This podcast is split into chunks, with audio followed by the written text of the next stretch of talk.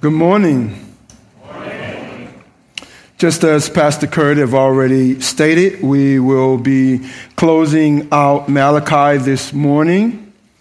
Um, just want to begin with just a few reminders of what we have covered so far um, in this section of the book of Malachi. Um, we will continue exploring this last and final chapter, um, the final words from the prophet. He would be speaking to the Israelites with a mind to usher in the coming of our sweet Lord and Savior, our Redeemer. This book is, is formatted, as you already know, in a dis, um, uh, disputation style. Uh, in other words, uh, God would uh, confront the people um, through his prophet, and while confronting the people, the people would respond with a dispute.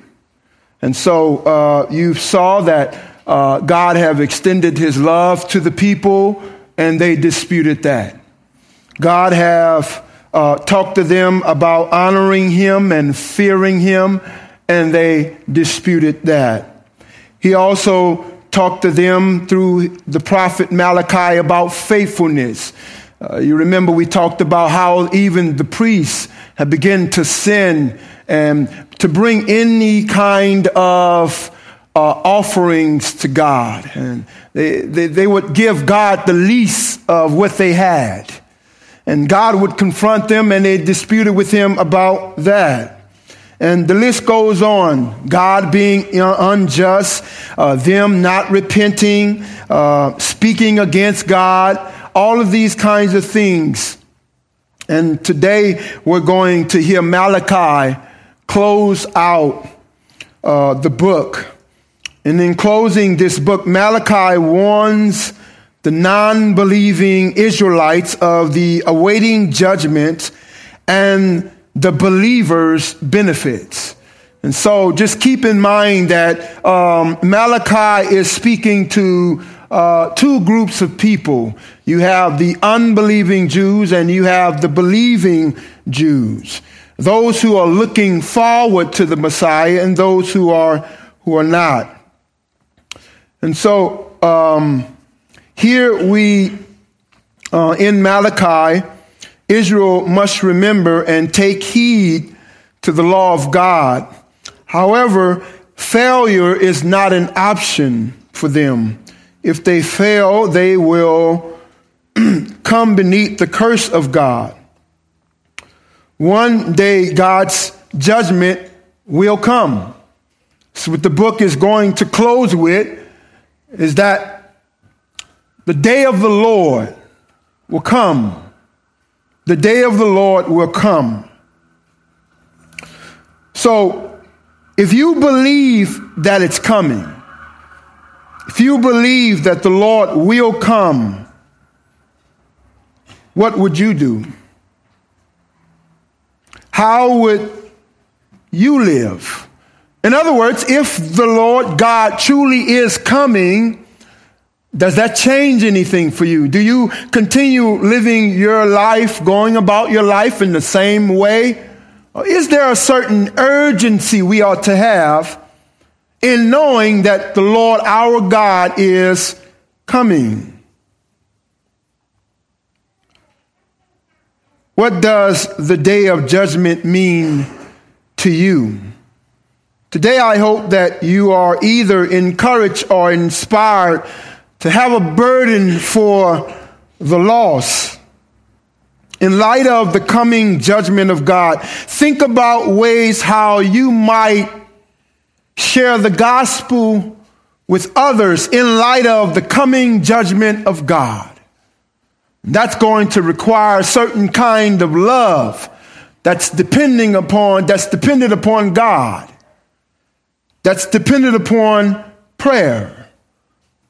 But in our text today, we're going to see some differences between the unbelieving and the believing. So let us bow in a word of prayer before we open to Malachi chapter 4 is where we're going to begin. Let us pray. Our Lord and our God, we come before you, come before your word, and we ask for your help. We ask that you would guide and direct us, direct our thoughts, that we might focus on you. Help us to engage the word. Pray that you would give clarity and understanding. We pray, Lord, that you would speak to circumstances and trials. And we pray for the unbelieving one that you would draw them today. May the day be the day of salvation. Lord God, we pray that the message would be clear.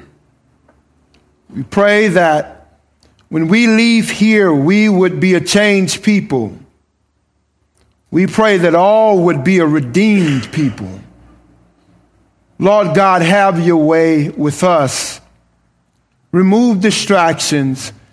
Help us to focus only on you. Lord, help me to be a, only a mouthpiece and not a distraction. May your word go forth powerfully, Lord. And Lord, may you get all of the glory. We ask these prayers in no other but the name of Christ we pray. Amen.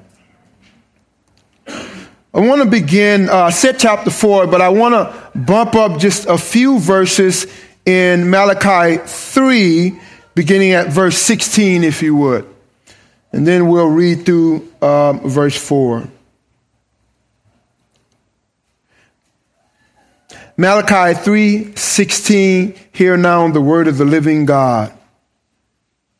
The green grass fades, the flower falls, but the word of our God shall stand forever. All scripture is given by the inspiration of God. It's profitable for doctrine, for reproof, for instruction in righteousness. The man of God may be complete, thoroughly equipped for every good work. Malachi 3:16 then those who feared the Lord spoke with one another. The Lord paid attention and heard them, and a book of remembrance was written before him of those who feared the Lord and esteemed his name. They shall be mine, says the Lord of hosts. In the day when I make up my treasured possession, and I will spare them as a man spares his son who serves him.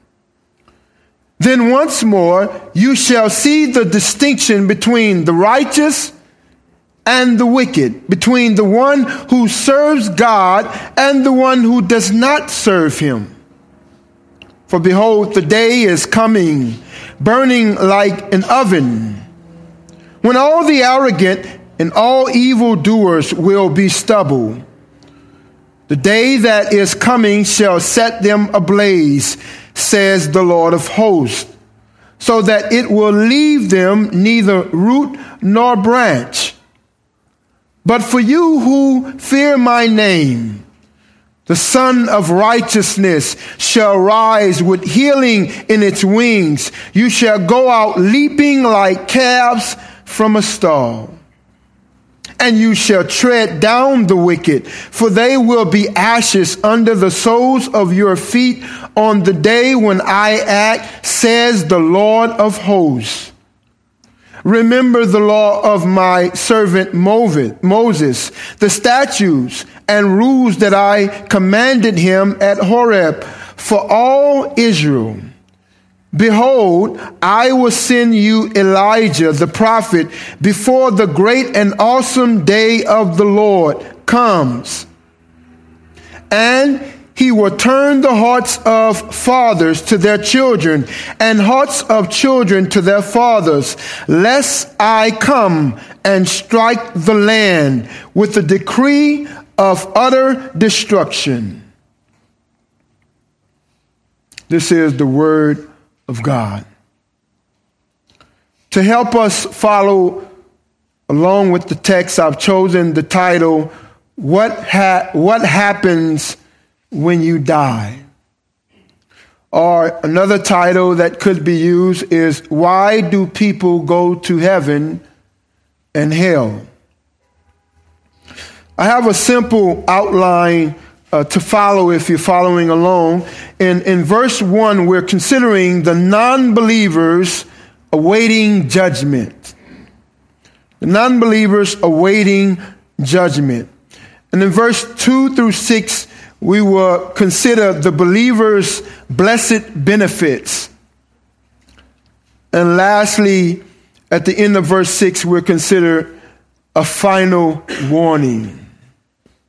A non-believers, the non-believers awaiting judgment.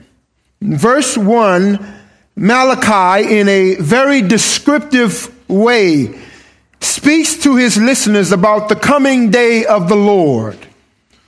For the purpose of being clear, the prophet confronted the Israelites about the coming judgment of God.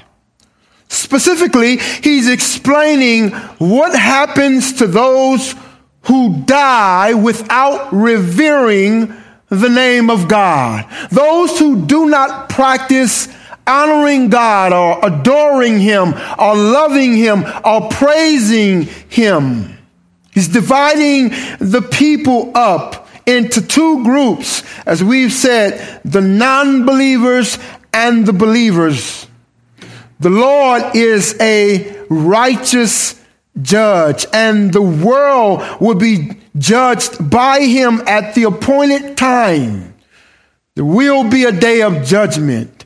Every sin will be identified.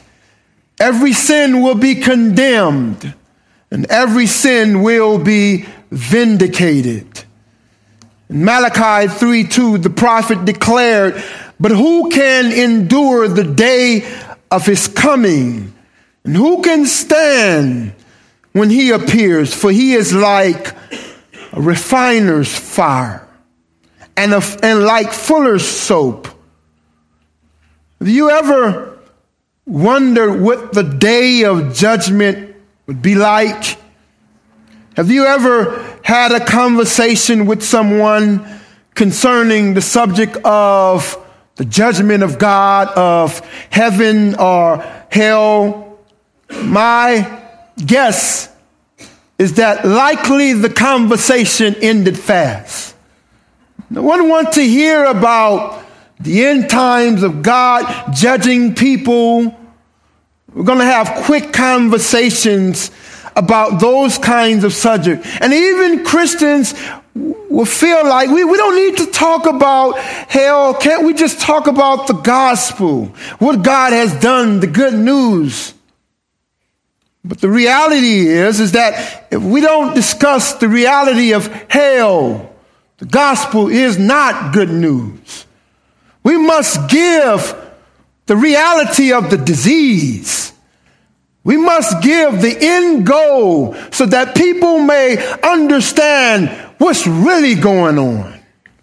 We must not be having people to just string along in life as if they can just figure it out and things will be okay. We must shout the warning because this is serious.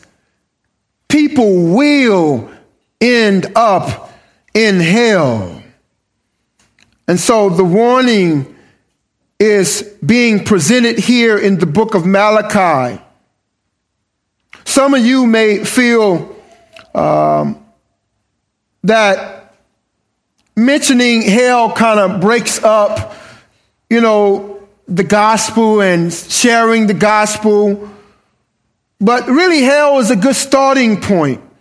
Because if we start there, then we're able to help people to appreciate and to know what they really need. And so, though people don't like hearing about judgment, you know, people are quick to say, well, you know, we ain't supposed to judge. The reality is, if we don't judge, how can we make right choices and right decisions? We live by making judgments.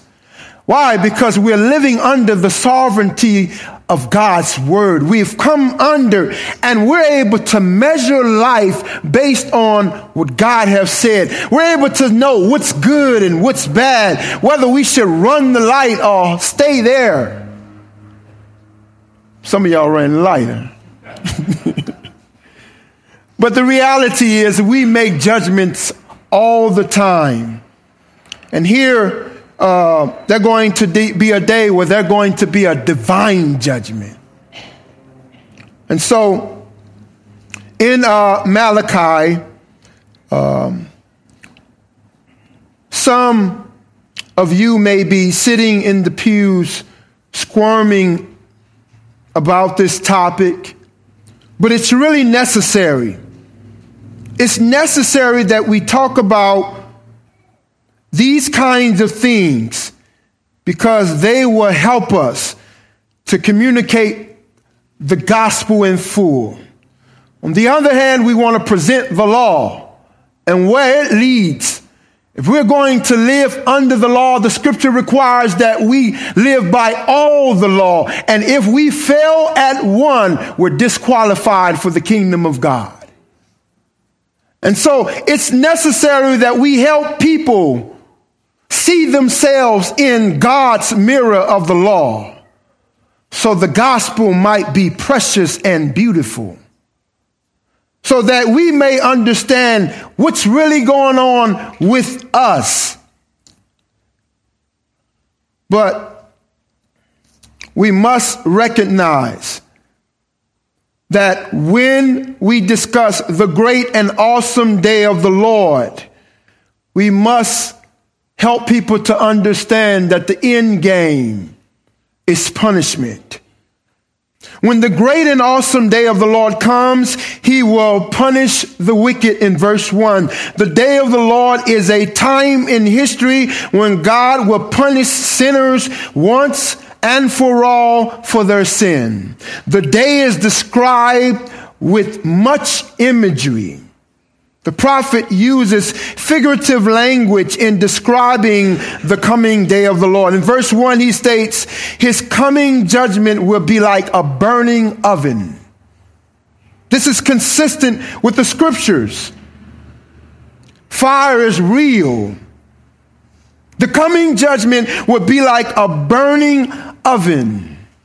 Other places we see this uh, in scripture is Psalm 21, verses 9 and 10. Um, this is in reference to the enemies of God. David is saying to the Lord, you, you will make them as a blazing oven when you appear. The Lord will swallow them up in his wrath, and fire will consume them. You will destroy their descendants from the earth and their offspring from among the children of men. Also in Isaiah 66 15, there it says, For behold, the Lord will come in fire, and his chariots like a whirlwind, to render his anger in fury and his rebuke with flames of fire. These images we see in the text concerning fire points to this idea of judgment. John the Baptist referenced this kind of imagery as well. For instance, in the Gospel of Matthew, chapter 3, he says, verse 11, I baptize you with water for repentance but he who is coming after me is mightier than I, whose sandals I am not worthy to carry. He will baptize you with the Holy Spirit and fire. His winnowing fork is in his hand, and he will clear his threshing floor and gather his wheat into the barn, but the chaff will burn with unquenchable fire. That idea of chaff and wheat again points to this idea of two different kinds of people.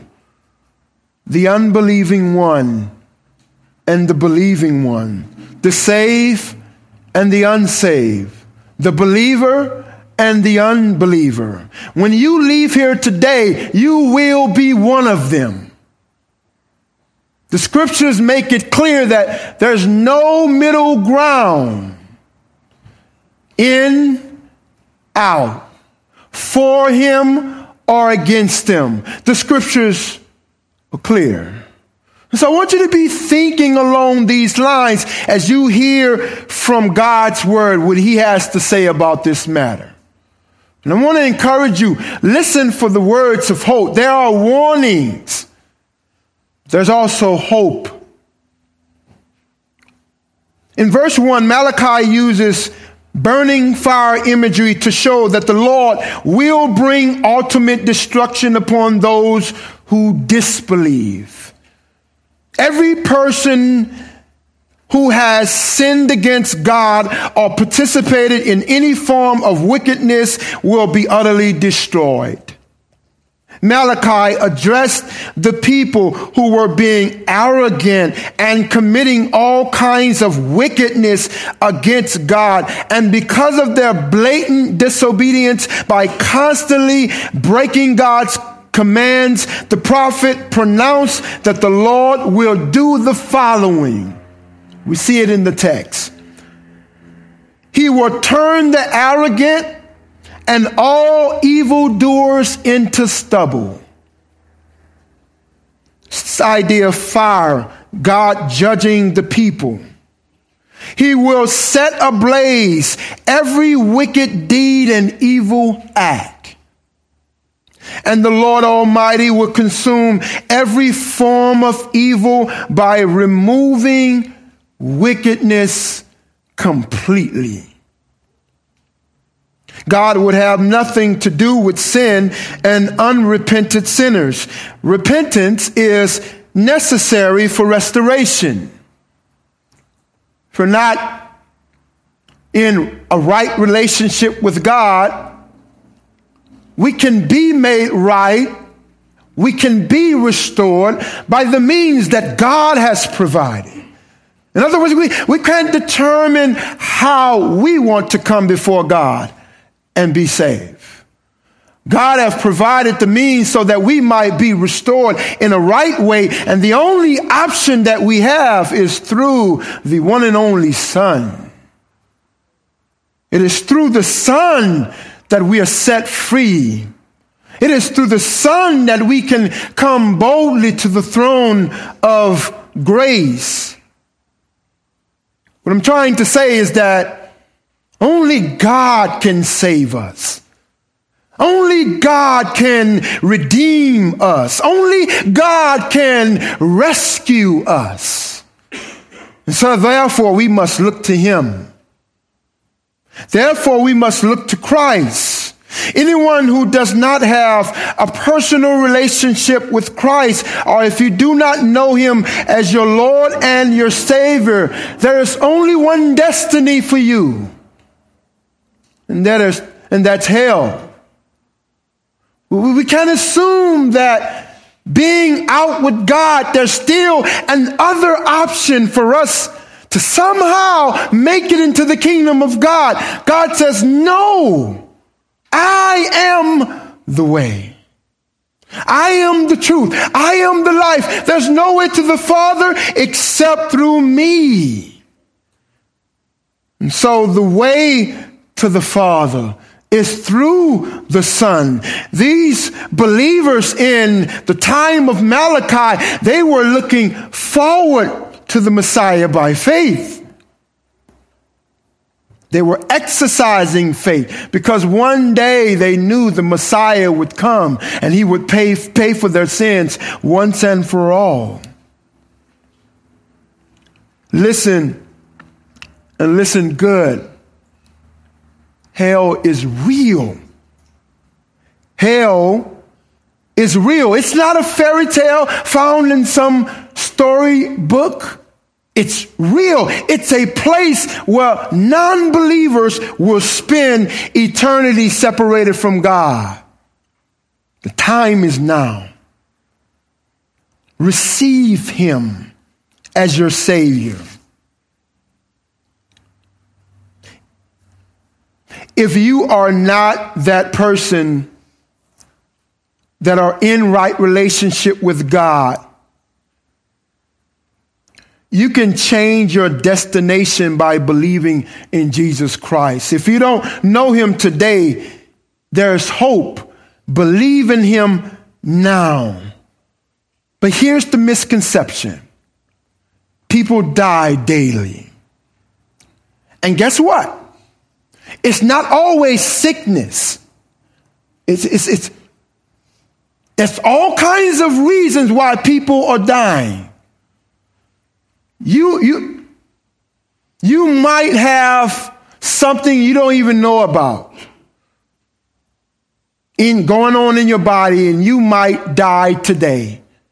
I'm, I'm just trying to, like Jesus did, repent for the kingdom of heaven is at hand. We, we don't know what tomorrow will bring. We have the free gospel now. And so, in other words, we must take a hold of the rescuer and be saved. No one here needs to go to hell. There's an alternative. Receive the Lord Jesus Christ today as your Savior, and you too will be saved from the wrath of God. You know, as we are listening to the scripture as it talks about judgment, we are not to be offended, but we ought to be thankful. We, we ought to be grateful for what God has saved us from. We ought to be praising God as we hear the scriptures talk about the coming judgment of God. And yet God have plucked us out of the fire and have kept us for himself to be his own people. That leads us to verses two through six. We're considering the blessed, the believer's blessed benefits. When the Son of Righteousness comes, he will fully reward those who revere his name. We see that in verses 2 through 3, 2 and 3. Those who revere the name of God will have a different response when the Lord comes on that day. While some will indeed face the coming wrath of God, this is not so for all. In contrast to the day of the Lord as a day of calamity, for others, that same day will bring about exuberant joy, confidence, hope, satisfaction. Why? It's right there in the text. The Son of Righteousness it's because of the Son of Righteousness. The scripture says he will bring healing to his people. It's, it's, it's an amazing thing how God loves his people. In verse 2, the writer says to those who trust God and believe in his name, he says, But for you, who fear my name, the Son of righteousness shall rise with healing in his wing. You shall go out leaping like calves from the stall. You see that that imagery there is again when you when you think about this idea of a calf. Imagine a calf in this dingy, stale, room, this dingy, stale place. And then he's, uh, the calf is being let out to the pasture. Plenty of grazing to do. This is the picture that Malachi is trying to paint for the listeners. He, he says, But the Son of Righteousness will come with, with healing in his wings in other words, God shall bring prized possession to those who are his. And so it's interesting that Malachi uses this term, son of righteousness, because what, what, what does it mean? What does it mean? I'm glad you asked. It's, it's interesting that he says, says this to, to put it this to put it in, in perspective let's just take a look around of the room. Just just look all over the room. Look behind you. Look everywhere. Okay. Now now look up. Look up. You you, you see the the radiance just coming through. You see the light shining through. That that's the picture when we want to think about the Son of Righteousness. What do we mean? Now think about how dark it would be without the sun. Think about how dark it would be without the sun. Do you know that without the sun, we could not exist? No planet, including our own, could exist without the sun. Much is dependent upon the sun. The sun gives light to the moon. The sun is a valuable source for our existence. Without the sun, we have no power. Without the sun, we'll have no heat. There will be no warmth. Without the sun, we'll have no light. And if there's no light, then there's no existence. The sun is a valuable source for our existence. Now that we see the value in having the sun as the source for our natural existence, we also need the divine sun. For without the sun, without him, no one can exist apart from him. We need sustenance. We need life. We need salvation. We need the Sun of righteousness to sustain us. God is the source of all life. And so when you are traveling along this week and you happen to look at the sun, it ought to be a reference point for you the Sun of Righteousness is caring for you, sustaining you, keeping you, providing for you, and prayers ought to go up. Praise ought to go up. Thank you, Lord, the Sun of Righteousness. Just like the rays are extended here and is able to provide light, the Sun of Righteousness is caring for his prized possession, his people. He loves you, his people. The Sun of Righteousness. This is a beautiful picture. So, so many, so much imagery here. You think about the stalls and how excited the calves are going into the field and the pasture, being able to eat. And what it represents is being satisfied. We ought to be satisfied with God because with Him we have everything that we need. We ought to be comfortable with knowing who we are in Christ. We ought not to find ourselves trying to perform so that the world would accept us. We are already accepted in the Son. He's all that we need. We're not to perform even for the ones that are in our families who are close to us. To us. All glory to God. We are to do all things for his glory.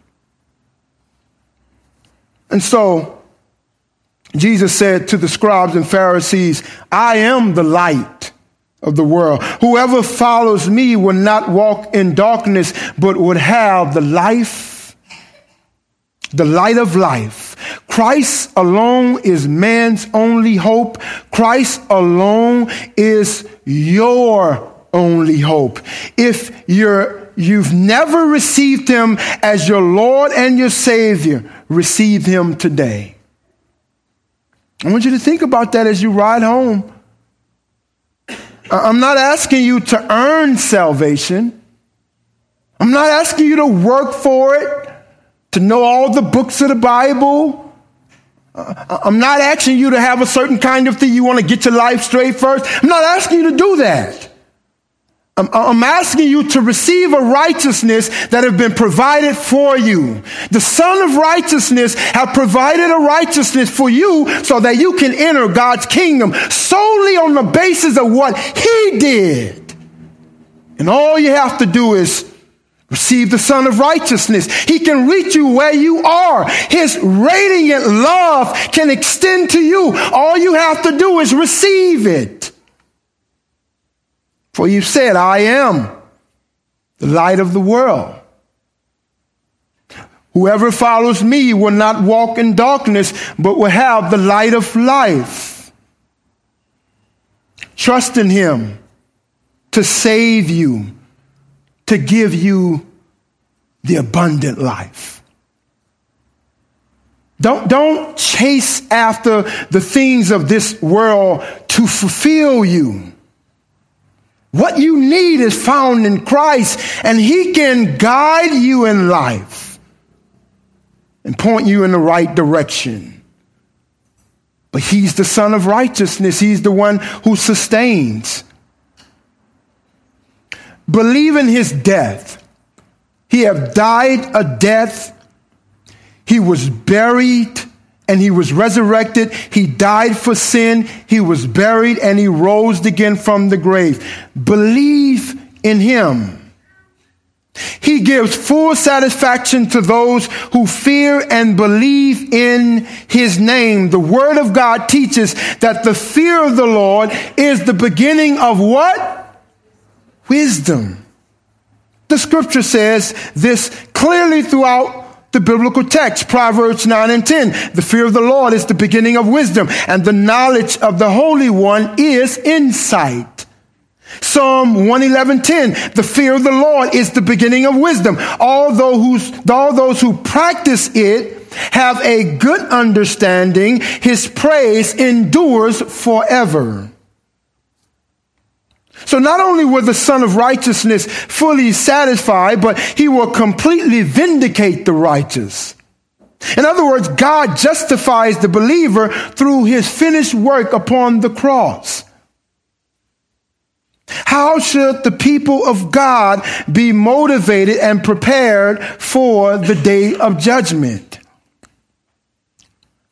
The text says, by remembering the law of God in verse 4, the prophet of God commands the people Remember the law of my servant Moses, the statutes and rules that I have commanded him at Horeb for all Israel. Some translations, Horeb is the same place, Sinai, where, um, where he received the, the law. In other words, obey the law of God because it's good for training. It helps us to see where we are wrong, where we need to go to God and repent of sin, where there needs to be correction and instructions for our law, for our lives. The law of God is good. But obeying the law of God doesn't mean that by carrying out some good deed, we can somehow find favor with God did my devotions. Yeah. Devotions done. I had prayer this morning. I'm good. But what does the psalmist say? To meditate on the word. And it says we're to meditate on it when? Day and night. And it doesn't mean that, you know, we going to we're to be people praying, you know, every, we can't have a conversation with people because we're praying all the time, right? But it just means continually, right? Day and night. That's what the author is, is trying to communicate, that we're to have constant communication with God. That we're to be constantly talking to Him about life, about decisions, what we're going to do next, what, what, what direction we should take. We're to have this communion with God that is inseparable, that is unique because we are His children. We must meditate on the law, and that requires us to know the law. The law does not and cannot save one, uh, cannot save us. We must look to Christ. The law reveals sin, but Christ saves sinners through faith in him. The prophet closes out the book of Malachi with these words to his listeners.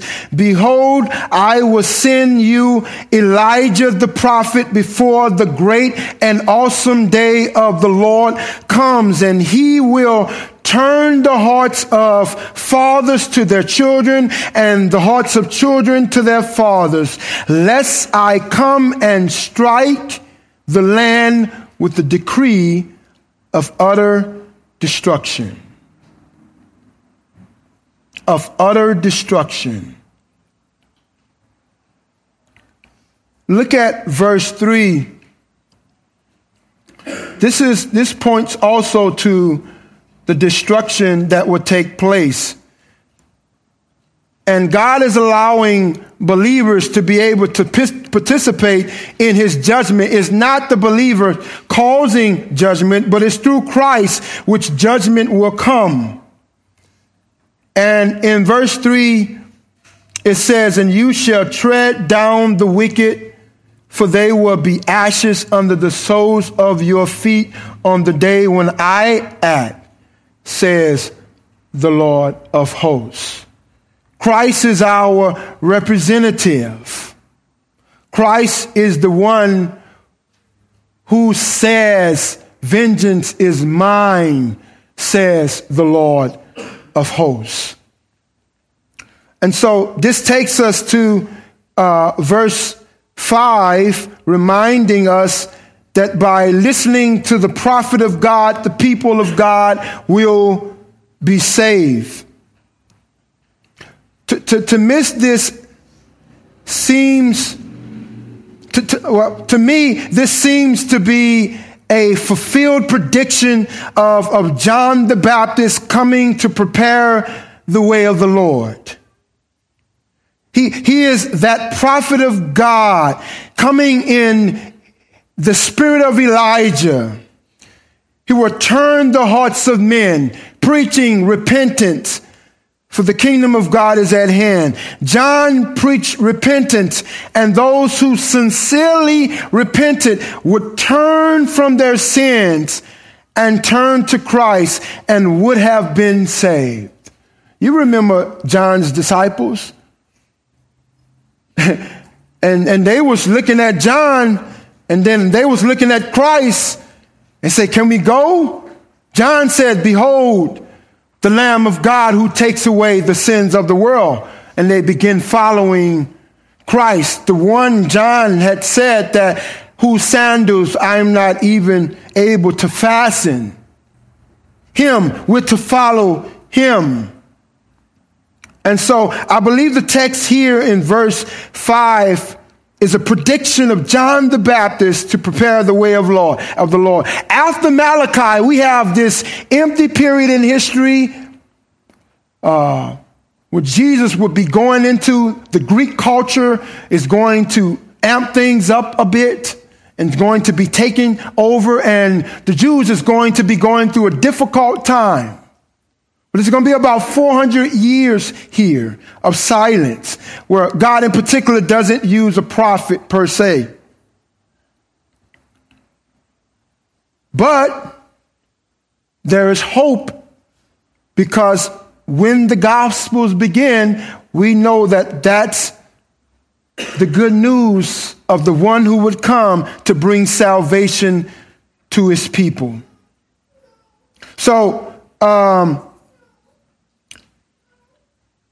The prophet of God will turn the hearts of men. All of us at some point had to turn from sin and turn to the Lord and be saved. Those who heard and never turned. We, we have here the, the same idea. There are two types of people those who believe and those who disbelieve. Those who heard and believe, those who heard and disbelieve. Awaiting for you if you disbelieve in the Son is a day of judgment. Also, the Lord stated in Matthew 11 10, 14, 10 through 14 about John the Baptist. This is he of whom it is written, Behold, I will send my messenger before your face, who will prepare your way before you. Truly I say to you, among those born of women, there has arisen no one greater than John the Baptist. Yet the one who is least in the kingdom of heaven is greater than he. From the days of John the Baptist until now, the kingdom of heaven has suffered violence, and the violent take it by force. For all the prophets and law prophesied until John. And it are, mean, and if you are willing to accept it, he is Elijah who is to come. Lastly, the final warning before this 400 years of silence. A final warning to all in verse 6. The Lord states, Unless I come and strike the land with the decree of utter destructions. In other words, obey. Obey, follow the law of God. They will be left now with the commands given to them through Moses. They have the word of God. They have the law of God. They must follow. They must obey. God gives a final warning unless I come and strike the land with the decree of destruction. In other words, obey all that I've commanded you, says the Lord, or else I will destroy. So, what will happen to you when you die? That's the question. Heaven or hell? When you leave here, you would have made a decision. Hopefully, you're safe in the arms of Jesus Christ and not under his wrath because the great and awesome day of the Lord is coming. Listen, God's judgment is real. Brothers and sisters, now that you've been reminded of these things, how will you respond? No, you're not under the judgment of God as an unbeliever. But what urgency will you have in sharing the gospel to your family? In sharing the gospel to your friends, knowing that the day of the Lord is coming. What urgency will you have in sharing the gospel to coworkers or strangers people you see sitting on side of the road, people you meet, in your community or your apartment complex, your neighbors in your neighborhood. Many of you, you have known them for years but have never shared the gospel with them. What will you do? Time is now. Take advantage of every opportunity you get in sharing the gospel. Pray that God would give you these opportunities, that you may share the good news of Jesus Christ. Remember that the great and awesome day of the Lord is coming. And just as we always do during our communion, come, Lord Jesus. Come, Lord Jesus. Let us pray. Our Father and our God, we still stand beneath your word. We pray, Lord God, that your word will not fall on deaf ears. We pray that your word would be effective and work in our hearts that we might truly indeed be a sanctified people, be a changed people. In Jesus' name, amen.